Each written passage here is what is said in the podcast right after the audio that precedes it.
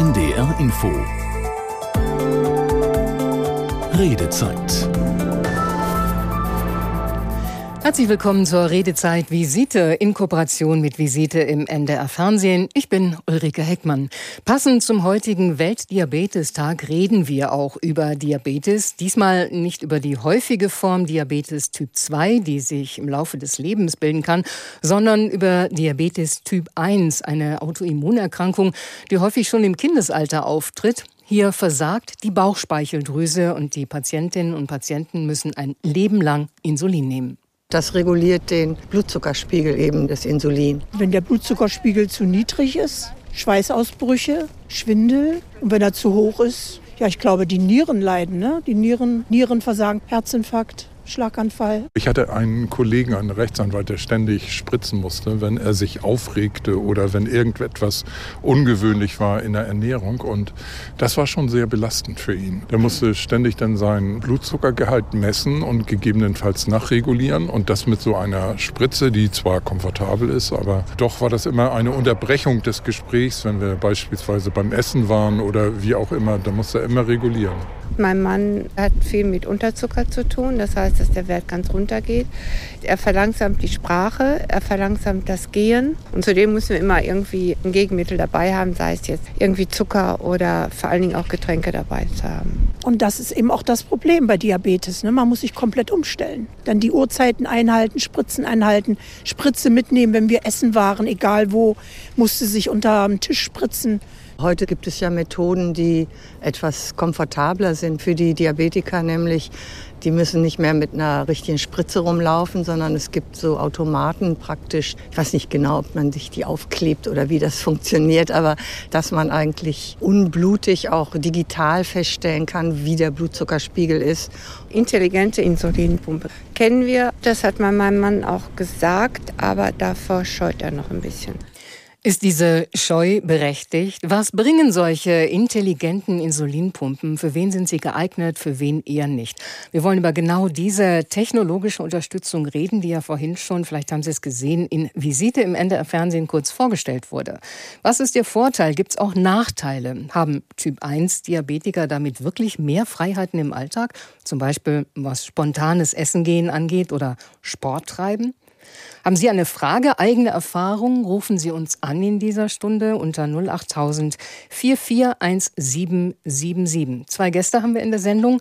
Den Hamburger Internisten und Diabetologen Dr. Jens Krüger. Er ist auch Vorstandsvorsitzender der Deutschen Diabeteshilfe und war gerade auch schon im Visitefilm zu sehen. Und die Diabetesberaterin Kerstin Remus vom Kinderkrankenhaus auf der Bult in Hannover, dem deutschlandweit größten pädiatrischen Diabeteszentrum.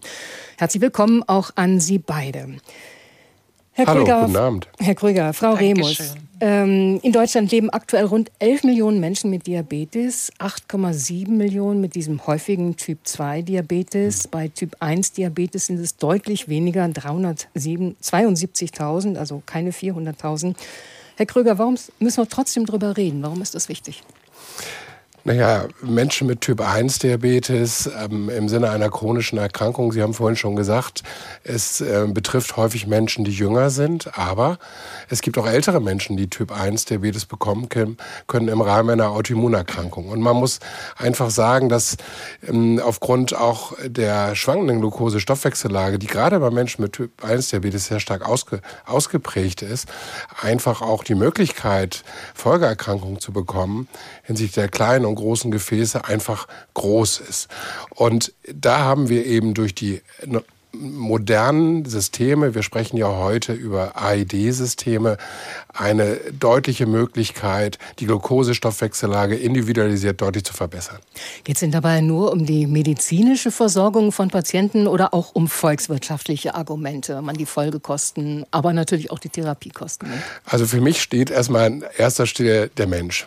Und, und ähm, ich mache das jetzt äh, hinsichtlich der Diabetestherapie seit über 35 Jahren. Als ich damals angefangen habe, ähm, habe ich immer mir gewünscht, dass wir das, was wir jetzt zur Verfügung haben, bekommen werden. Das heißt, ähm, der einzelne Mensch wird einfach mit diesem System, wenn er sie möchte, ne? entscheidend ist immer wieder, dass jeder auch entscheiden soll, ob das für ihn etwas ist.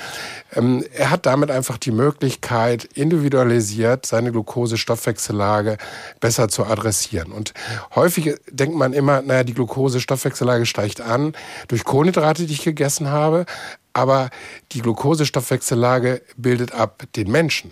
Das heißt, Glukosewerte können steigen, wenn ich schlecht geschlafen habe. Ich sehe an, an den Glukosewerten häufig morgens, wenn die Menschen schlecht geschlafen haben. Oder auch wenn sie eine Schlafstörung haben, wenn sie ein Schlafapnoe-Syndrom haben. Oder wenn sie andere Stresssituationen haben. Oder wenn hormonelle Situationen da und, sind. Und diese modernen, diese neuen Pumpen, über die wir jetzt gleich sprechen wollen, die können das alles viel besser sozusagen austarieren und dafür sorgen, dass die Schwankungen nach oben und unten nicht so extrem treten. Genau, genau so ist es, Frau Eickmann. Die können Sie, das ausgleichen. Ja, Herr Krüger, ähm, Sie haben das eben im Film in Visite einen Meilenstein genannt in der Therapie von Typ-1-Diabetes. Frau äh, Remus in Hannover, würden Sie auch sagen, das ist ein Meilenstein in der Diabetestherapie? Sie betreuen ja Kinder und Jugendliche und deren Angehörige. Ja, das, da stimme ich natürlich äh, voll zu. Ich kenne eben auch die Therapie noch nach ganz, ganz strengen Regeln, nach äh, festen Spritzmustern, wo man feste Essenszeiten hatte. Und jetzt ist man wirklich äh, flexibler durch die Therapie und äh, gerade in meinem Bereich, es entlastet auch die Eltern, äh, weil man eine stabilere Stoffwechseleinstellung damit hinbekommt. Hm, was äh, fürchten denn Eltern von Kindern, die Typ-1-Diabetes haben? Na, die große Sorge ist immer vor einer Unterzuckerung und auch Unterzuckerung in der Nacht, da wo alle ruhig schlafen wollen äh, und eigentlich ja auch müssen. Und wir haben ganz viele Eltern, die aus Sorge nachts wirklich zwei, dreimal aufstehen und sonst auch den äh, Glukosegehalt bestimmen. Und mit diesen neuen, mit diesen äh, intelligenten Insulinpumpen müssen Sie das nicht mehr? Nein, das bringt viel mehr Ruhe in die Stoffwechselsituation. Und wir sehen gerade super nächtliche Verläufe, wo also ganz selten Unterzuckerungen auftreten. Mhm, die gefährlich sein können, weil man da ja auch äh, bewusstlos werden soll. Jetzt, ähm, wir haben schon ein paar Dinge erklärt bei Typ 1 Diabetes, was da passieren kann. Stark schwankende Insulinwerte, man musste äh, permanent kontrollieren und äh, Folgeschäden für die Gefäße, die Nerven, die Nieren etc. sind möglich, wenn der Blutzuckerspiegel stark äh, schwankt. Und Sie haben ja schon erwähnt, diese vielen Faktoren, die da eine Rolle spielen. Und das kriegt man also mit diesen modernen Pumpen stabilisiert. Jetzt, wie sehen die aus? Nicht alle haben den Film gesehen. Ähm, und wie muss man sich das überhaupt vorstellen? Kann man sagen, dass die Pumpen, die es ja schon eine Weile gab, quasi jetzt so einen KI-Booster gekriegt haben? Herr Kröger.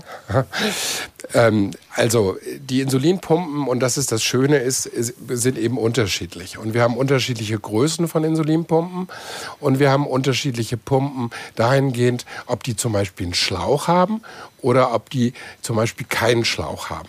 Und diese AED-Systeme, die wir jetzt haben, können wir mit diesen unterschiedlichen Systemen mittlerweile den Menschen verordnen. Das heißt, es gibt einfach Menschen, die sagen zum Beispiel, ich möchte gerne eine Insulinpumpe, lieber eine größere oder eine kleinere, wo eben mehr oder weniger Insulin drin ist. Aber ich möchte zum Beispiel keine Insulinpumpe mit einem Schlauch. Da verhedder ich mich immer, dann ziehe ich den leicht raus. Und wir haben jetzt seit ein paar Monaten eine sogenannte Patchpumpe, die es auch schon länger gab, aber nicht im Sinne eines solchen AED-Systems. Die werden AED, das steht für automatisierte Insulindosierung. Insulin, genau, automatisierte Insulindosierung, genau. Und diese Patchpumpe wird quasi aufgeklebt auf den Oberarm oder auf den Bauch oder auf den Oberschenkel und ich habe keinen Schlauch. Das heißt, das Entscheidende ist immer, jeder Mensch muss sich die Systeme anschauen und gucken, passen die zu mir oder passen die nicht zu mir? Und kann ich mir auf Dauer vorstellen, mit diesem System zu arbeiten? Das ist so eine Grundvoraussetzung. Und dann haben eben diese einzelnen Systeme unterschiedliche Algorithmen. Das heißt, die Anpassung, die diese Systeme machen, mit, Sie haben es eben schon genau richtig gesagt, mit mehr oder weniger Insulin. Das wird durch den Algorithmus quasi abgebildet. Ja. Und da gibt es eben Algorithmus, die sind besonders darauf spezialisiert, wenn jemand viel Sport macht oder für die Schwangerschaft. Ähm, und das muss ich abbilden und dann einfach gucken, hey, dieses System passt zu mir und äh, dann kann ich es den Menschen auch empfehlen. Und wichtig ist aber, dass wir eben diese unterschiedlichen Systeme den Menschen auch anbieten und auch erklären in ihrer mhm. vollen Breite auch. Wir haben die erste Hörerin. Ich frage noch einmal ganz kurz zwischen Kerstin Remus in Hannover. Ähm, wie viele verschiedene Systeme mit dieser automatisierten Insulindosierung gibt es denn für Kinder und Jugendliche? Äh, für Kinder und Jugendliche gibt es vier verschiedene Systeme, äh, wobei man immer gucken muss, die sind natürlich äh, auch manchmal altersspezifisch. Ja erst ab einem bestimmten Alter zugelassen. Da muss man dann gucken, wie alt ist das Kind. Und ähm, dann können die Familien, das machen wir genauso, wie Herr Kröger das eben beschrieben hat, gucken sich die Systeme an und schauen dann, ist das das System, was ich mir vorstellen kann, zu tragen. Mhm, da gehen wir gleich noch ein bisschen genauer drauf ein. Die 08000 441777 gewählt hat Nora Alberts aus Kiel und sie hat auch einen Sohn mit Typ 1 Diabetes. Guten Abend, Frau Alberts. Guten Abend. Ihre Fragen an uns. Ja, mir geht es in allererster Linie um das Thema Akzeptanz der Krankheit, vor allen Dingen in der Pubertät. Äh, unser Sohn ist 15 Jahre alt und die Diagnose Diabetes Typ 1 hat ihn mit 13 ereilt. Und wir erleben eigentlich ehrlicherweise jeden Tag als wahnsinnig aufregend. Ähm, es klang gerade eben schon so ein bisschen an, auch ähm, im, im Fernsehen gerade in dem Bericht. Die Nächte sind extrem aufregend. Mal haben wir Hochzuckerepisoden, mal haben wir Niedrigzuckerepisoden, wo dann drei bis viermal nachts der Alarm geht und irgendwie kommt man da kaum gegen an. Und wenn wir jetzt beim Thema Technik sind, gerade in der Pubertät, hat man, glaube ich, als junger Mensch so mittel viel Lust, dass man von außen sieht, ähm, was am Körper alles so dran klebt.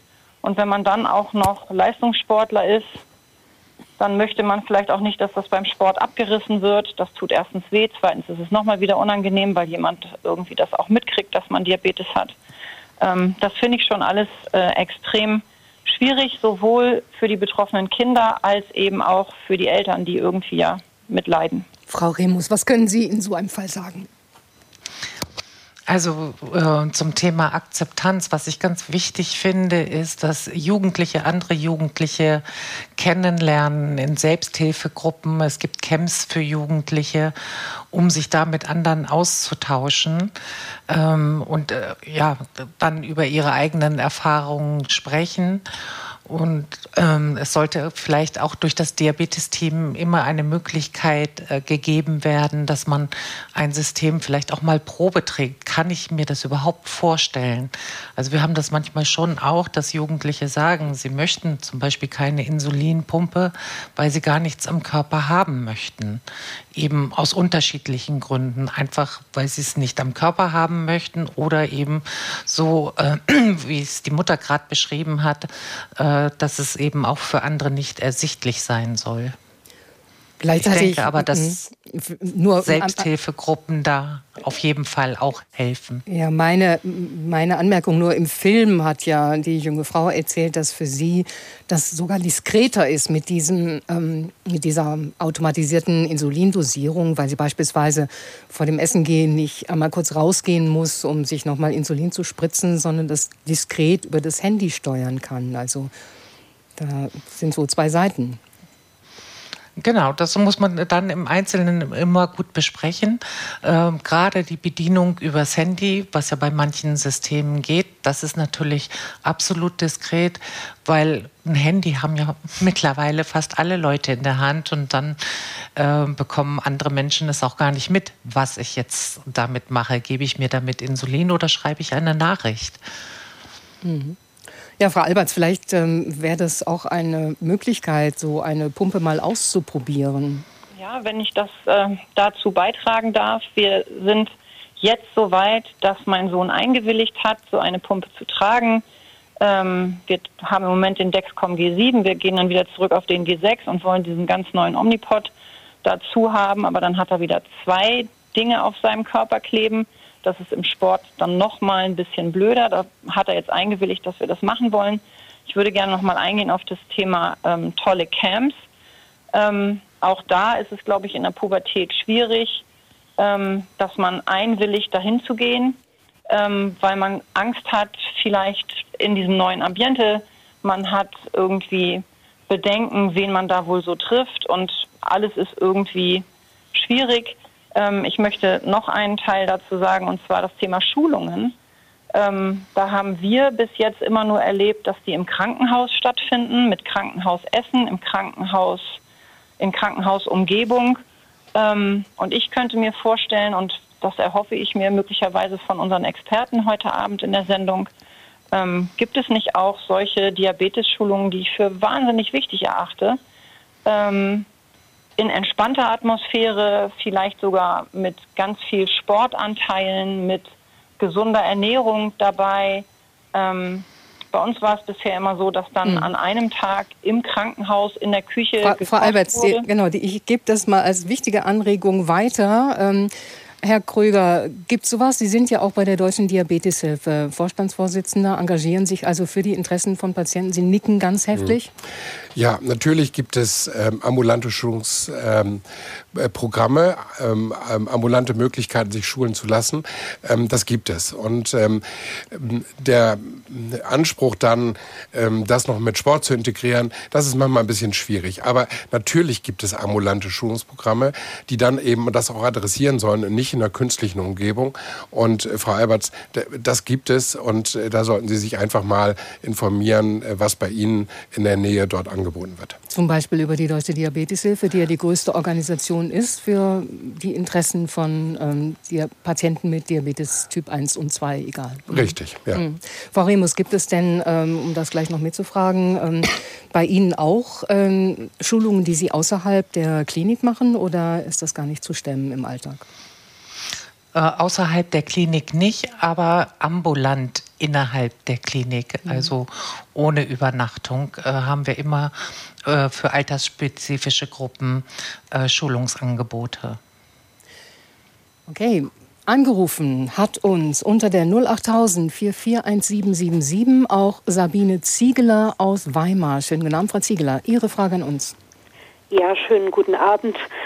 Ich äh, bin seit 32 Jahren Typ 1 Diabetikerin, äh, nutze also äh, das Dexcom G7 und aber ansonsten also mit Pen-Therapie.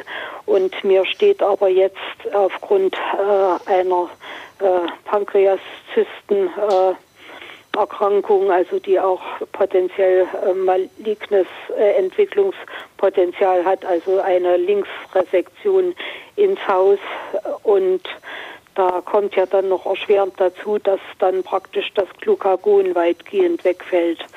Und nun habe ich eben die Frage, was muss ich dann beachten, praktisch bezüglich vor allem Hypoglykämien. Die Frage gebe ich mal an den Mediziner, an Herrn Dr. Kröger. Frau Ziegler, ähm, Sie haben den Diabetes jetzt seit 32 Jahren und da können Sie davon ausgehen, dass Sie kaum noch selber eine eigene Glucagonproduktion haben. Das heißt, nochmal zur Erklärung, Insulin senkt die Glucose und Glucagon erhöht es. Und wenn man so einen langen, über so einen langen Zeitraum in Typ 1 Diabetes hat, dann haben Sie kaum noch eine Glucagonproduktion.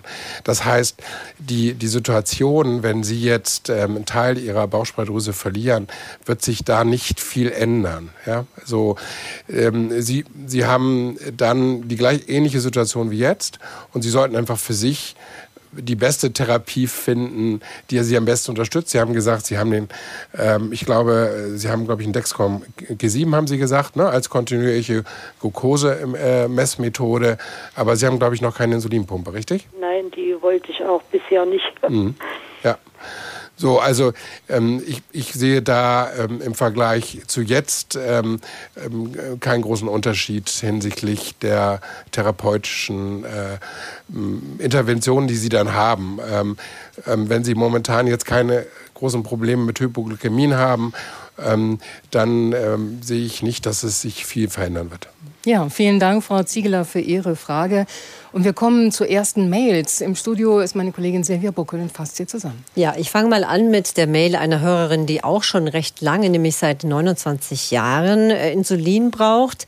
Äh, Christiane Wonneberger aus Gronau. Und äh, sie sagt, also sie hat seit 13 Jahren so eine Insulinpumpe und damit ist es nicht unbedingt einfacher geworden, Diabetes in Schach zu halten.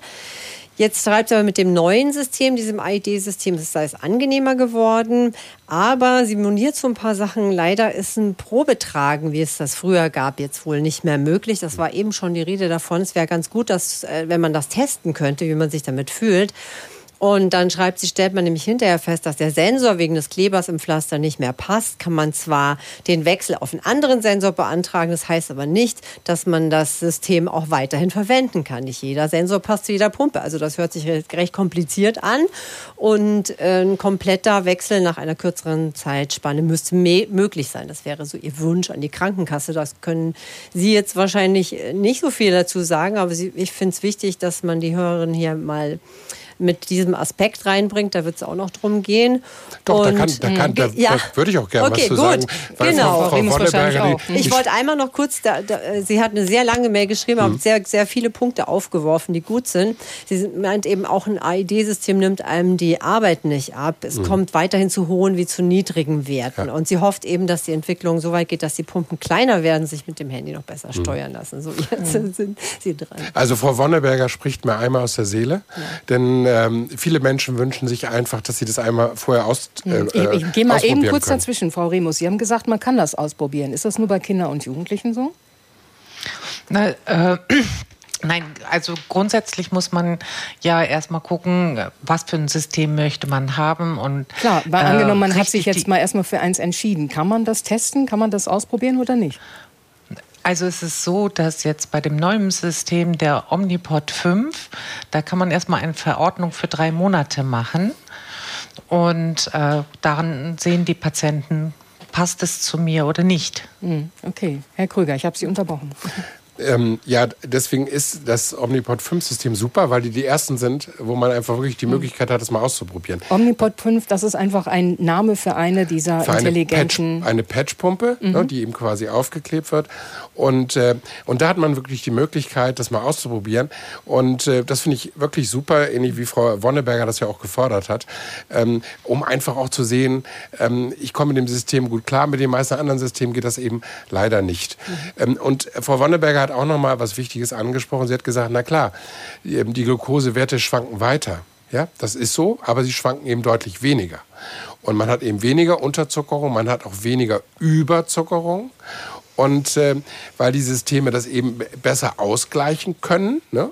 Aber man muss auch noch bestimmte Dinge machen. Zum Beispiel, man muss immer vorm Essen Insulin abgeben. Man gibt ja über eine Insulinpumpe gibt man ab, wie viel Insulin man braucht. Das muss man tun. Wenn man das nicht tut und sagt so, das System läuft jetzt automatisch, dann läuft es nicht gut. Weil das System das einfach nicht ausgleichen kann, weil das kann nicht ahnen, dass ich jetzt etwas esse, sondern bestimmte Dinge muss ich nach wie vor machen, damit es möglichst gut läuft. Mhm. Also es läuft nicht ganz automatisiert ab. Ja, das ist gut, dass Sie das so sagen. Ähm, da setzt auch so ein kleiner Kritikpunkt einer weiteren Hörerin an, Ulrike Hünis-Heise aus äh, Springen in Niedersachsen. Sie sagt, das wäre auf jeden Fall eine gute äh, Erfindung für Kinder und Jugendliche. Bei Erwachsenen, meint sie, sollte der Einsatz überlegt werden. Auf jeden Fall nicht nur aus Bequemlichkeit sollte das gemacht werden. Jeder, so meint sie, sollte sich auch weiterhin mit seiner Diabetes auseinandersetzen und sie im Auge behalten, stetig daran arbeiten und vielleicht dann auch noch was zu verbessern äh, aus eigener Kraft. Und das ist sie der Meinung, kann man nur, wenn man sich täglich damit auseinandersetzt, wirklich. Ähm, das, das widerspricht sich nicht. Ähm, man muss einfach sagen, dass durch die, durch, durch die schwankende Glucose-Stoffwechsellage, selbst wenn ich, wenn ich das super mache, ne? wenn ich zum Beispiel die Kohlenhydrate mir genau angucke, wenn ich eine große Disziplin habe, dann ist es trotzdem so, dass die Glucose-Stoffwechsellage, insbesondere in ihren Schwankungen, nicht immer optimal ist. Und das ist das, was mich sehr und uns alle, glaube ich, äh, Frau Remus wird das bestätigen können, immer wieder beschäftigt, weil wir einfach ähm, möchten, dass Menschen mit Typ 1 Diabetes gesund alt werden. Und das ist bisher nicht so gewesen. Es war immer noch ähm, eine deutliche Reduzierung auch der Lebenserwartung da. Und mit diesem System ist es eben möglich, ähm, diese Dinge auszugleichen ja? Und, und damit auch zu erreichen, dass weniger Glukoseschwankungen da sind und dann die Möglichkeiten eben auch andere Erkrankungen zu bekommen deutlich, deutlich reduziert sind. Und in diesen vielen Jahren, äh, die Frau Remus ist auch schon lange dabei, also wir sind beide schon lange dabei, ähm, sehen wir einfach, dass durch diese neuen Systeme einfach ein Riesenschritt gegangen wird, die Menschen zu unterstützen. Also es widerspricht sich nicht, auch zu sagen, ich kümmere mich nach wie vor gut darum, aber wenn es eben, das soll kein, ist keine Bequemlichkeitsmethode, ja, mhm. sondern es ist eine Methode, Menschen, die sich super kümmern, ähm, aber nicht in eine optimale Situation zu bringen. Das System, was Sie gerade so loben. Ähm, da fragt Sonja Görnitz aus Burg, ob das auch für eine ähnliche Erkrankung helfen könnte. Ihr Vater hat nämlich kein Diabetes, aber seit circa zwei Jahren gefährliche Hypoglykämie und vor allen Dingen nachts macht ihm das zu schaffen. Gibt es da so ein System, ähm, auch mit Glucagon statt Insulin, Nein, diese Systeme sind, haben eine Zulassung für den Typ 1 Diabetes und, und hier wird es um eine andere Erkrankung gehen und ähm, da gibt es diese Systeme nicht. Mhm. Gut, und dann haben wir noch Zeit für eine? Mhm. Ja. Ähm, dann schreibt uns Werner Fitzner aus Warendorf. Ähm, er hat so ein Dexor oh Gott, Dexcom G6-System. Äh, das ist auch so ein äh, System zur kontinuierlichen Glukosemessung. Wie ich das verstanden habe, alle fünf Minuten werden da die Werte per Sensor abgelesen und drahtlos übermittelt. Und er sagt, eine Insulinpumpe bringt mir nicht viel mehr, da die ähm, äh, BE nicht erkannt werden und ich immer einen Schlauch am Körper tragen muss. Das mit dem Schlauch haben Sie schon aufgeklärt, das braucht er nicht. Aber würde ihn das jetzt voranbringen im Vergleich zu dem System, was er hat? Ich glaube noch, ähm, bei aller Technik ne, mhm. die wir haben, ist es immer ganz entscheidend, wirklich Menschen aufzuklären. Und dann wird der eine sagen, ich brauche das nicht, ich brauche das mit der Pumpe nicht, mir reicht ein Sensor alleine. Und das finde ich völlig in Ordnung. Ich brauche nicht immer das Schickste, Größte und Tollste, sondern ich brauche das, was zu mir passt. Und entscheidend ist aber, dass man den Menschen, die Menschen darüber aufklärt und sagt, das gibt es. Und, und dann müssen sie entscheiden, was am besten zu ihnen passt. Das, ähm, Herr Krüger, ist ein guter Moment, um für drei Minuten Nachrichten zu unterbrechen. Wir hören uns gleich wieder. NDR Info. Die Nachrichten. Um 21.30 Uhr mit Martin Seiler. Bahnreisende müssen sich auf zahlreiche Zugausfälle und Verspätungen einstellen. Die Lokführergewerkschaft GDL hat ab morgen Abend 22 Uhr zu einem bundesweiten Warnstreik aufgerufen. Der Ausstand soll 20 Stunden dauern und am Donnerstag um 18 Uhr enden. Für diesen Tag war auch die nächste Tarifverhandlungsrunde geplant. Die Gewerkschaft GDL will für Schichtarbeiter eine 35-Stunden-Woche bei vollem Lohnausgleich durchsetzen. Das lehnt die Bahn ab. Sie hatte der GDL ein Lohnplus von 11 Prozent für die Beschäftigten angeboten. Israels Außenminister Cohn fordert für sein Land mehr internationale Unterstützung im Krieg gegen die Terrorgruppe Hamas. Bei einem Besuch in Genf hat er den Vereinten Nationen und dem Roten Kreuz schwere Vorwürfe gemacht. Aus Genf, Katrin Hondel. Zur katastrophalen Lage im Gazastreifen und den nach palästinensischen Angaben mehr als 11.000 Toten dort, sagte Außenminister Cohn, Israel handle im Rahmen des Völkerrechts und vermeide zivile Opfer. Scharfe Kritik äußerte Cohen an UN-Generalsekretär Guterres. Guterres verdiene es nicht, an der Spitze der Vereinten Nationen zu stehen, sagte der israelische Außenminister und warf dem UN-Chef unter anderem eine zu große Nähe zum Iran vor. Die Linksfraktion im Bundestag hat ihre Auflösung zum 6. Dezember beschlossen. Hintergrund ist der Austritt der früheren Fraktionschefin Wagenknecht und neun weiterer Abgeordneter aus der Partei. Ohne sie verliert die Linksfraktion die notwendige Mindestgröße. Die verbliebenen 28 Abgeordneten wollen jetzt eine parlamentarische Gruppe bilden. Der preisgekrönte deutsche Journalist Hubert Seipel soll laut Medienberichten hohe Geldsummen aus Russland erhalten haben. Nach Informationen des Spiegels und des ZDF bekam der als Putin-Kenner bekannt gewordene Journalist und Buchautor 600.000 Euro im Rahmen eines sogenannten Sponsorenvertrags. Das Geld stamme aus dem Firmengeflecht eines russischen Oligarchen. Seipel räumt die Zahlungen ein. Er begründete sie mit erheblichen Kosten für jahrelange Recherchen für Bücher. Zugleich betonte er, kein Geld für Filme oder Fernsehinterviews von Dritten bekommen zu haben. Seipel hatte Präsident Putin mehrfach interviewt und zwei Bücher über den Kreml-Chef veröffentlicht. Als Autor und Russland-Experte war Seipel häufig in Talkshows zu Gast und auch als Autor unter anderem für den NDR tätig. Der Sender prüft nun rechtliche Schritte und teilte mit, es bestehe der Verdacht einer vorsätzlichen Täuschung. Das Wetter in Norddeutschland, heute Nacht längere Zeit trocken, zeitweise auch Schauer, Tiefstwerte 9 Grad in Göttingen und bis 3 Grad in Schleswig. An der Ostsee erhöhte Wasserstände. Morgen breitet sich wieder Regen aus bei 6 bis 11 Grad. Am Donnerstag dann unbeständiges Schauerwetter im Harz, zum Teil Schnee 6 bis 10 Grad. Das waren die Nachrichten. NDR Info Redezeit. Ja, weiter mit der Redezeit. Visite in Kooperation mit Visite im NDR Fernsehen. Wir reden über Diabetes Typ 1 und die neuen intelligenten Insulinpumpen, die es gibt, die nämlich die sozusagen die Sensoren und die Insulinpumpen mit einem Algorithmus äh, verbinden und so kann man den Blutzuckerspiegel sehr viel stabiler halten, als das sonst möglich wäre. Ich möchte gerne gleich äh, weiter reden über die Diabetesberatung, denn Diabetestherapie, das ist Teamarbeit. Ähm, bevor ich zu Ihnen komme, Frau Remus, uns hat jemand angerufen unter der 08000 441777 und zwar aus Hannover, Fred Jansen. Ihre Frage an uns, Herr Jansen. Einen schönen guten Abend. Ich würde ganz gerne erfahren, ob ich als Vater äh, meinem Kind die Hälfte meiner Bauchspeicheldrüse sozusagen operativ schenken kann. Die auch Typ 1 Diabetes hat. Sie hat Typ 1 mhm. und äh, also das Kind hat Typ 1 und ich äh, würde gerne erfahren, ob das möglich ist und welche Chancen es da gibt, dass die Operation gut abläuft. Die Frage geht an Sie, Herr Krüger. Herr Jansen, ähm, heutzutage äh, macht man keine äh, Bauchspeicheldrüsentransplantationen nur im Rahmen der Transplantation sondern man macht heutzutage äh, Transplantationen erst in dem Moment, wo noch andere Erkrankungen, insbesondere Nierenfunktionsstörungen, äh, vorhanden sind. Dann macht man sogenannte simultane Transplantationen, das heißt Bauchspeicheldrüse plus Niere. Aber alleinige Transplantationen von Bauchspeicheldrüsen macht man heutzutage nicht weil auch die Ergebnisse ähm, ähm, nicht so gut sind.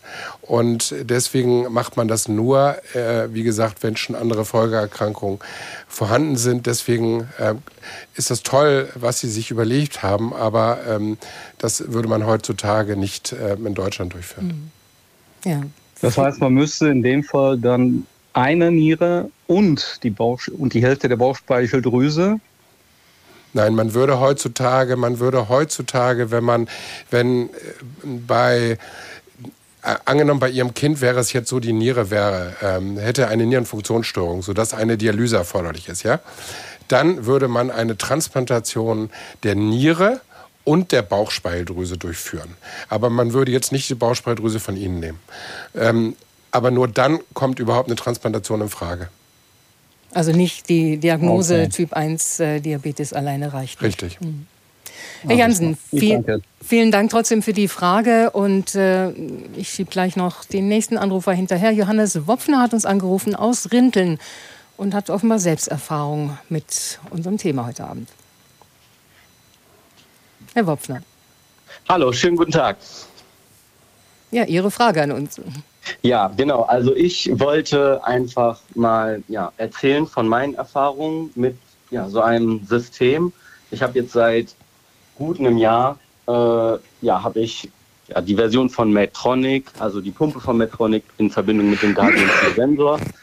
Und ja, für mich hat sich mein Leben wirklich sehr verbessert. Äh, ja, es ist wirklich ein deutlicher Unterschied, äh, den ich so nicht erwartet hatte. Aber ja, seitdem ich die Pumpe habe, seit ja, ungefähr einem Jahr, sind zum Beispiel meine Langzeitwerte immer im, ja, sag ich mal, perfekten Bereich. Und das ähm, so, dass ich weniger zu tun habe. Genau wie auch schon erzählt wurde, ist es ein Irrtum, dass man nichts mehr machen muss. aber man muss wirklich weniger machen. Und ja, als Team mit meiner Pumpe quasi, ja, habe ich es eben geschafft, wirklich immer gute Werte zu haben. Ab und zu gibt es natürlich Ausnahmen. Aber ja, was vor allem ich, woran ich denken musste, wo die Mutter hier dabei war, äh, man fühlt sich als Diabetiker einfach viel mehr wieder wie ein normaler Mensch, weil man ja ein bisschen Last von einem abgenommen bekommt. Man muss nicht mehr so viel Gedanken daran verschwenden, wie zum Beispiel mit der Pen-Therapie oder ohne dieses AED-System. Mhm. Sie selbst sind wie alt? Ich bin jetzt 18 Jahre, mhm. seit Januar. Und haben die äh, Diagnose Diabetes Typ 1 schon wie lange? Äh, seitdem ich neun bin. Mhm. Also viel Erfahrung auch gesammelt mit äh, anderer Diabetes-Therapie zuvor. Mhm. Jawohl, genau. Ich habe mit mhm. Pen-Therapie angefangen. Dann kam ja der große Schritt, sage ich mal, zur Pumpe mit einem Sensor damals, der noch nicht mit der Pumpe zusammen funktioniert hat. Und genau seit einem Jahr trage ich jetzt dieses System. Und dass man immer noch äh, Dinge eingeben muss, ähm, etwa vor dem Essen oder wenn man Sport machen will, damit kommen Sie gut klar. Ja, also ich komme, wie gesagt, sehr gut damit klar. Ich vergesse vielleicht auch ab und zu mal das beim Essen einzugeben. Das ist aber ganz normal und einfach Teil davon, dass man ja das in diesem Geschehen vor allem mit anderen Menschen nicht immer daran denkt. Aber auch mhm. mit der Pumpe mhm. ist es viel einfacher, sowas zum Beispiel auszugleichen, weil sie merkt, dass der Wert hochgeht und zumindest schon mal anfängt zu korrigieren. Sie kann das nicht ersetzen, aber sie kann dort dagegen anhelfen. Und zum Beispiel auch mit dem Sport kann man auch viel besser, also ich spiele Fußball und man kann auch viel besser sich quasi auf das Spiel, sag ich mal, vorbereiten, äh, weil man einfach weiß, wenn man schläft, gibt die Pumpe alles dafür, dass der Wert perfekt ist. Man morgens aufsteht und dann nicht zu hoch oder zu niedrig ist und quasi perfekt in den Tag starten kann. Ja, vielen Dank für Ihre Erfahrungen, Herr Wopfner. Und ähm, hoffen wir natürlich, dass das alles so bleibt. Ähm, das war ein Anruf aus Rinteln. Kerstin Remus in Hannover, Sie sind ja Diabetesberaterin und arbeiten mit Kindern und Jugendlichen und deren Familien, auch zum Teil mit sehr kleinen Kindern. Wie jung sind Ihre jüngsten Patienten? Ähm, die jüngsten Patienten mit Typ 1 Diabetes äh, sind acht Monate alt gewesen. Und die äh, kriegen auch schon solche automatisierten Insulinpumpen? Ähm, sie bekommen eine Insulinpumpe, ähm, in der Regel noch kein AID, weil sie dazu Mindestmengen an Insulin äh, benötigen.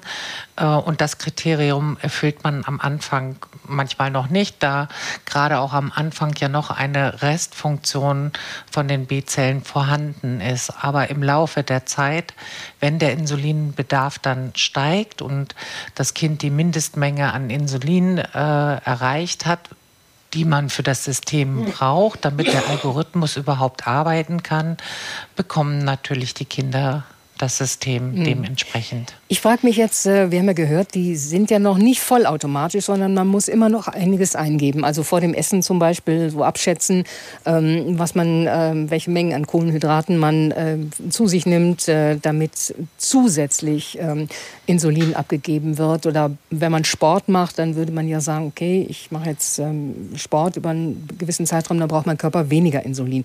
Wie können Kinder, wenn die noch sehr jung sind, sowas steuern oder machen das dann die Eltern, Angehörige für sie? Oder wenn die in der Kita sind, die ähm, Erzieherinnen, Erzieher? Also das ist total unterschiedlich. Natürlich übernehmen diese Aufgabe die Erwachsenen. Äh, es gibt Kitas und Krippen, wo es die Erzieher übernehmen. Es gibt aber mittlerweile auch Begleiter äh, für Kindergarten. Das heißt, da ist eine extra Person, die sich nur um den Diabetes von dem Kind kümmert und dann in solchen Situationen eben agiert, wenn es dann äh, darum geht, dass die Kinder jetzt ganz viel toben, dass sie dementsprechend vorher das System auf den sogenannten Bewegungs- oder Sportmodus einstellt. Also in Ihren Schulungsgruppen sind dann aber manchmal ziemlich viele Angehörige, oder? Ja, wir bieten auch Schulungen extra an für Großeltern und andere Betreuer. Ähm, wir gehen in die Kindergärten, wir gehen in die Schulen. Also bei Kindern sind viele Leute immer mit involviert, hm, nicht die, außer die, den Eltern. Wie muss ich mir das vorstellen? Haben die dann alle eine App auf ihrem Smartphone und können alle über diese App äh, mitsteuern oder wie regelt man sowas? Nee, die App als solches, über die man das System dann steuert, äh, die gibt es dann einmal auf einem Handy vom Kind. Und äh, diese Sensoren, die ja auch benötigt werden, dafür gibt es Follower-Apps, sodass eben die Erwachsenen jederzeit auf ihr Smartphone gucken können und dort den Wert des Kindes sehen würden, aber sie können wirkt, das ist wie ein Spiegel auf deren Handy. Mhm. Äh, das heißt, sie können den Wert sehen, aber nicht über das eigene Handy agieren. Mhm. Das geht nur über das Handy, was das Kind als medizinisches Gerät praktisch trägt. Und ähm, ich habe gelesen, das funktioniert nur mit diesen automatisierten Insulindosierungen, also mit diesen intelligenten Systemen, wenn man auch bereit ist, äh, die Pumpe ein Stück weit machen zu lassen und nicht gegensteuert, also nicht gegen die Technik arbeiten. Funktioniert das denn auch? Lassen sich alle darauf ein?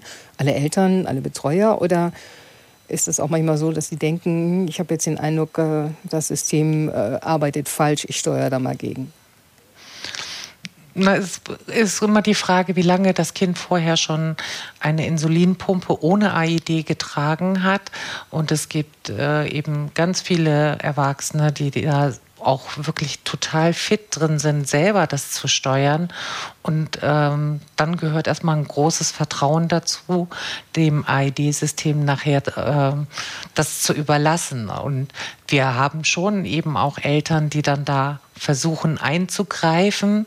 Man kann das dann sehen, weil man kann alle Systeme auslesen am Computer und wir sehen dann die Glukoseverläufe und besprechen das dann nach und versuchen dann Ruhe reinzubringen, ähm, indem wir den Eltern sagen, wir probieren das jetzt aus, lassen Sie das System mal arbeiten. Mhm. Noch mal kurz zu Kindern und Jugendlichen. Wir hatten eben eine Mailfrage, wo eine Frau sagte, hm, die, diese Geräte sind immer noch relativ groß. Ähm, und ähm, ich stelle mir die zum Teil dann vielleicht auch schwer vor, gerade bei Kindern und Jugendlichen. Wie ist das? Äh, da stimme ich vollkommen zu. Die Geräte sind groß. Es gibt keine äh, Systeme, die extra für die Kinder hergestellt werden. Äh, dafür ist es dann auch eine kleine Gruppe. Ähm, unsere kleinen Kinder tragen äh, zum Beispiel so Bauchgurte, wo dann die Pumpe drin ist. Wenn Sie ein Handy dazu benötigen, haben Sie einen kleinen Rucksack auf dem Rücken. Ähm, ansonsten haben das Handy dann Eltern oder die Betreuer äh, mhm. an sich, wenn sie in der Nähe des Kindes sind. Ja, Aber da gibt Aufwand. es schon mhm. ganz viele Sachen. Es gibt auch spezielle Unterwäsche, in der äh, Pumpen dann in so Pumpentaschen reingesteckt werden können. Mhm. Okay, nehmen wir zwischendurch ähm, wieder eine Anruferin, die 08000 441777 gewählt hat. Claudia Betnarek aus Rheinbeck. Schönen guten Abend, Frau Betnarek. Was ist Ihre Frage? Ja, guten Abend. guten Abend. Ähm, meine Frage ist, ähm, sind diese Pumpensysteme auch zugelassen für ähm, Diabetes Typ 3? Das heißt, wenn jemand äh, gar keine Bauchspeicheldrüse mehr hat aufgrund einer CA-Erkrankung, also Krebs? Ähm, das wäre meine Frage. Herr Krüger. Ja, also ähm, grundsätzlich ist es ja so, ähm, es ist, wenn jemand ein Typ-1-Diabetes hat, dann sind die insulinproduzierenden Beta-Zellen nicht mehr da. Und wenn jemand keine Bauchspeicheldrüse hat, ist es ja eine ähnliche Situation. Ne? Und äh, natürlich kann man diese Systeme dann auch in so einer Situation einsetzen. Ja, meine Frage war, sind die zugelassen und werden die dann auch von der Krankenkasse bezahlt? Weil das ist ja dann Typ 3, irgendwas, 3a oder so. Also das, ich glaube, dass das Entscheidende ist in der Situation immer, Ähm, die Systeme haben natürlich eine Zulassung für Menschen mit Diabetes. Es werden momentan auch schon äh, solche Systeme eingesetzt für Menschen mit Typ-2-Diabetes. Ähm, da halte ich das ehrlich gesagt nicht für besonders sinnvoll. Ähm, aber in den USA wird es ähm, umgesetzt und wird, äh, wird es äh, gemacht. Und von daher ist es auch beim Typ-3-Diabetes durchaus machbar und umsetzbar. Entscheidend ist immer, dass ich dann ähm, einen Antrag stelle und es begründe. Ne? Entscheidend ist, dass Sie da mit Ihrem Arzt oder Diabetesteam sprechen und diesen Antrag dementsprechend begründen. Und dann sehe ich immer eine gute Möglichkeit auch, dass man es dann auch in, die, in der Versorgung umsetzen kann. Ja, vielen Dank, Frau Betnarek nach Rheinbeck. Und angerufen hat uns auch Beate Lehmann aus Rauderfehn. Schönen Abend, Frau Lehmann. Ihre Frage. Ja, hallo, Abend. Ich trage aktuell den Dexcom G7, werde umgest zurück umgestellt auf G6 in Verbindung mit AID Dashpot, äh, also, Omnipod, Omnipod. also auch eine intelligente Insulinpumpe. Richtig, das steht jetzt im Dezember bei mir an mit Schulung Pipapo und den Sensor trage ich ja nun schon eine ganze Weile.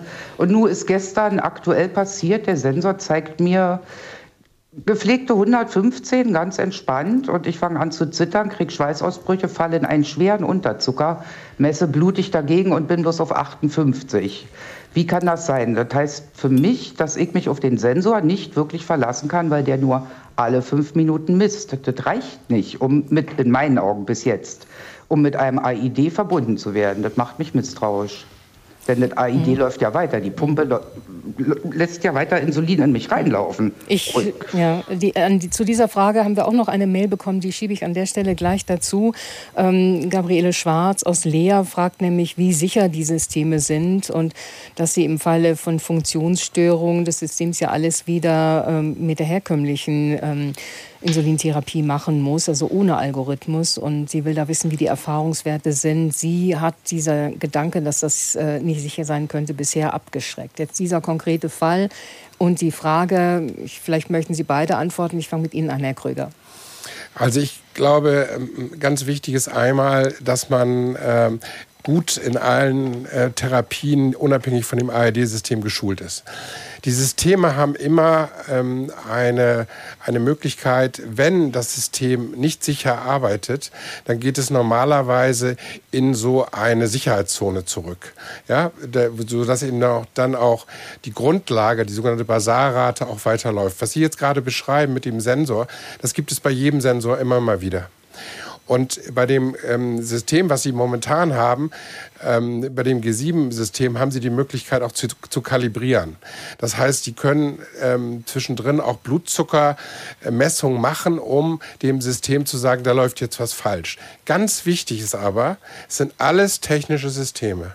Und es wird immer mal an der einen oder anderen Stelle eine Situation vielleicht eintreten, wo Sie zusätzliche Blutzuckermessungen machen müssen.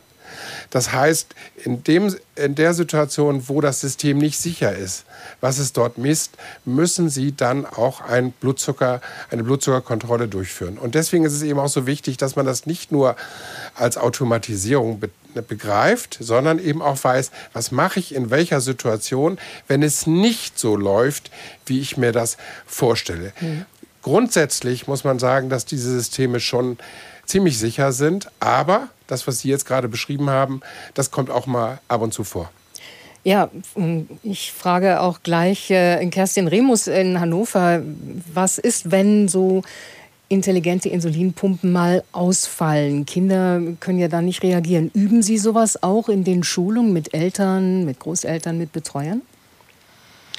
Ist jetzt die Frage, was Sie direkt mit Ausfallen äh, meinen. Also es gibt ja immer, der Sensor muss ja auch gewechselt werden, je nach System, nach einer bestimmten Anzahl äh, von Tagen. Und dann habe ich auch keine verfügbaren Sensorwerte, zum Beispiel zwei Stunden lang und muss auch mit meiner herkömmlichen Therapie und Insulinabgabe arbeiten können. Und ähm, Schulung äh, ist natürlich, die Grundbasics sind ganz, ganz wichtig. Und gerade auch die Hypoglykämie, also die Unterzuckerungsschulung, wo wir immer sagen, ähm, das eigene Körpergefühl darauf muss man eben auch achten, denn in der Regel bei Kindern ist es äh, auf jeden Fall der Fall, ähm, dass sie selten eine Wahrnehmungsstörung haben, wo wir den Kindern immer sagen, dein Körper gibt dir auch ein Signal, wenn es ihm nicht gut geht. Und das Signal ist oft ja auch ein Hinweis und wichtiger als die eigentliche Zahl, die dann auf dem Empfangsgerät steht. Mhm. Hat sie und man da, muss ja.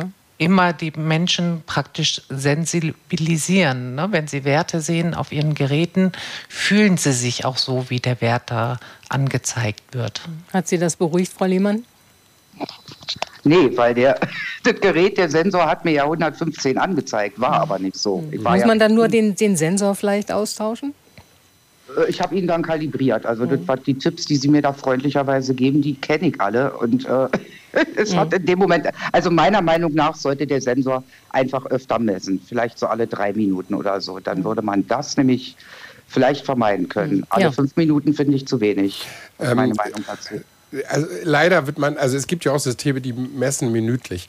Sie werden bei keinem System sowas vermeiden. Das wird immer mal wieder sein und deswegen das, was Frau Remus eben auch schon gesagt hat, er hat, Sie müssen auch auf Ihr Gefühl hören und, und dann sagen, hey, das passt jetzt nicht zusammen und dann muss ich jetzt die und die Dinge einmal kontrollieren, damit Sie wieder in sichere Fahrwasser geraten. Weil ich war längst wieder aus dem Unterzucker raus, da hat der Sensor erst den Unterzucker gemeldet. Na, das ist natürlich ein bisschen blöd, so was immer. Ja. Kenne ich, aber ich dachte, Sie wissen vielleicht irgendwas. Ein Trick, wo man es vermeiden kann. Ja. Vielen Dank auf jeden Fall für Ihre Frage, äh, Frau Lehmann. Wo wir gerade bei dem Thema sind, wie wartungsintensiv sind denn solche intelligenten Insulinpumpen, Frau Remus? Also die äh, Pumpen arbeiten ähm, zu- dem Thema Sensoren, was wir eben hatten. Es gibt Sensoren, die kann man kalibrieren, man muss es nicht, wo wir aber auch empfehlen, doch ab und zu mal zu kalibrieren oder vielleicht einmal täglich und oder auch gerade im Kinderbereich, damit man auch das Blutzucker, das richtige Blutzuckermessen nicht verlernt. Und äh, die Pumpen, wenn sie nicht arbeiten, irgendeine Störung haben, sind so sicher, dass sie dann auch die Fehler angeben. Okay. Diese ganzen technischen Dinge ähm, sind nicht billig. Ähm, sie kosten eine Menge. Sie haben das verglichen, äh, Frau Remus, mit einem gebrauchten Kleinwagen. Ähm, ja, aber da steckt ja ganz viel Technik und ganz, ganz viel Sicherheit äh, drin. Also ich denke, dass daher die Pre der Preis auch gerechtfertigt ist. Und es gibt immer einen guten Support von den einzelnen Firmen, wenn man Störungen hat, ähm, dass viele eben Hotlines haben, dass Geräte auch innerhalb eines Tages ausgetauscht werden, wenn was nicht in Ordnung ist. Aber warum sind sie überhaupt so teuer, Herr Krüger? Können Sie uns das beantworten? Naja, also diese Systeme, der Preis wird von den Firmen bestimmt. Ne? Ich glaube, Ist, ist das jetzt auch, weil das alles noch neu ist und können wir davon ausgehen, wenn das jetzt mehr und mehr auf den Markt kommt mit viel mehr Modellen, dass dann die Preise auch sinken? Das, das glaube ich schon. Es, es kommen ja immer zunehmend auch andere Firmen auf, dem- auf den Markt, wobei ich auch da immer warnen muss. Also jetzt äh, war gerade vor ein paar Wochen war hier der große europäische Diabeteskongress hier in Hamburg und da waren einige Chem äh, chinesische Firmen auch mit Kontig- und äh, wenn man dann guckt, wie genau sind die denn eigentlich oder welche Studien sind denn da durchgeführt worden, dann ist es häufig sehr mau. Also man darf nicht nur auf den Preis gucken und ähm, ich will auch noch mal Trotzdem einmal noch bei dem Preis. Unsere Krankenkassen sind ja vielfach Mhm. schon am Anschlag. Mhm. Und äh, wenn wir uns jetzt vorstellen, dass viel mehr Menschen Mhm. äh, auch durch unsere Sendung äh, Interesse haben, äh, sich äh, nach solchen intelligenten Insulinpumpen zu erkundigen, die Krankenkassen das inzwischen häufiger genehmigen, haben wir das Geld? Äh, Erstens haben wir das, weil es rechnet sich allemal. Weil wenn Sie sich anschauen, wie viel besser die Glucose-Stoffwechsellage wird ja, und wie viel mehr andere Erkrankungen wir dann vermeiden, rechnet sich das allemal. Da gibt es eine Menge ähm, Hochrechnungen auch und deswegen äh, bin ich da ganz zuversichtlich, dass wir uns da keine Sorgen machen mü- müssen. Und äh, da will ich Ihnen noch eine Botschaft mitgeben. Letzte Woche hatten wir eine große Veranstaltung in Berlin von der Deutschen Diabeteshilfe Meilensteine der modernen Diabetologie und da hatte ich deswegen extra einen Krankenkassenvertreter eingeladen, genau zu der Fragestellung, sollen Menschen mit Typ 1 Diabetes, wenn sie davon profitieren, ein AED-System angeboten bekommen, wenn sie es möchten. Und da hat er wortwörtlich gesagt, wenn das für diese Menschen ein Gewinn ist, ja, dann werde ich mich als Krankenkasse bestimmt nicht dagegen stellen, sondern ich würde dann immer sagen, das ist für mich in Ordnung, das rechnet sich auch für uns als Krankenkasse und diesen Wunsch würde ich immer unterstützen. Wir haben am Anfang gesagt äh, gefragt, sind wir auf dem Weg zu einer künstlichen Bauchspeicheldrüse? Noch ist das System nicht ganz so weit. Wie lange brauchen wir denn noch dahin, bis wir sozusagen Systeme haben, die alles allein können, wo wir nicht mehr vor dem Essen oder vor dem Sport was eingeben müssen? Das wird nicht mehr so lange dauern, Frau Heckmann. Also ich gehe davon aus, dass wir die sogenannten Fully Closed Loop Systeme, die werden wir in ein, zwei, drei Jahren äh, zur Verfügung haben. Und äh, ich will aber nochmal die, die Begrifflichkeit künstliche Bauchspeicheldrüse aufgreifen. Die Bauchspeicheldrüse produziert Insulin, aber die produziert ja auch andere Dinge. Deswegen ist die Begrifflichkeit künstliche Bauchspeicheldrüse ist so ein bisschen in Anführungszeichen zu setzen. Wir haben die Möglichkeit, das Insulin ne, optimal zu ersetzen. Und, äh, aber diese Fully Closed Loop Systeme werden kommen. Wir werden möglicherweise auch noch zusätzliche Systeme äh, bekommen, die nicht nur alleine mit Insulin arbeiten, sondern wo Insulin und Glucagon als Gegenspieler angesetzt wird. Das nennt man bihormonelle Systeme, ähm, die dann zusammen ähm, sich auch ergänzen wird wahrscheinlich auch kommen. Also die, die Zukunft ist sehr spannend und für Menschen mit äh, Typ 1 Diabetes, glaube ich, äh, sehr, sehr gut. Mhm. Frau Remus, ein ganz kurzer Wunsch von Ihnen noch, was die Entwicklung anbelangt? Ähm, dass, ja, dass wir unsere Patienten alle gut versorgen können und die, die jetzt noch kein AID haben, sondern noch eine herkömmliche Insulinpumpentherapie, dass die alle die Chance kriegen, äh, baldmöglichst umsteigen zu können und natürlich, dass man irgendwann wirklich auch keine Essenseingabe mehr machen muss. Das wäre schon super klasse. Ja, vielen Dank. Das war die Redezeit-Visite hier auf NDR Info in Kooperation mit Visite im NDR Fernsehen am heutigen Weltdiabetestag zu intelligenten Insulinpumpen mit sogenannten AID-Systemen, automatisierter Insulindosierung, was als Meilenstein gilt in der Therapie von Typ 1 Diabetes. Danke an meine beiden Gäste, an den Internisten und Diabetologen Dr. Jens Krüger aus Hamburg, Vorstandsvorsitzender der Deutschen Diabeteshilfe und an die Diabetesberaterin Kerstin Remus vom Kinder- und Jugendkrankenhaus auf der Bult in Hannover. Diese Redezeit finden Sie wie vieles andere auch in der NDR Info App zum Beispiel. Auch morgen wollen wir mit Ihnen reden. Unser Thema ab 21.03 Uhr. Deutschland soll kriegstüchtig werden. Wohin steuert die Bundeswehr? Diskutieren Sie morgen Abend live mit oder schreiben Sie uns schon jetzt unter ndr.de-redezeit. Ich bin Ulrike Heckmann. Ihnen einen schönen Abend.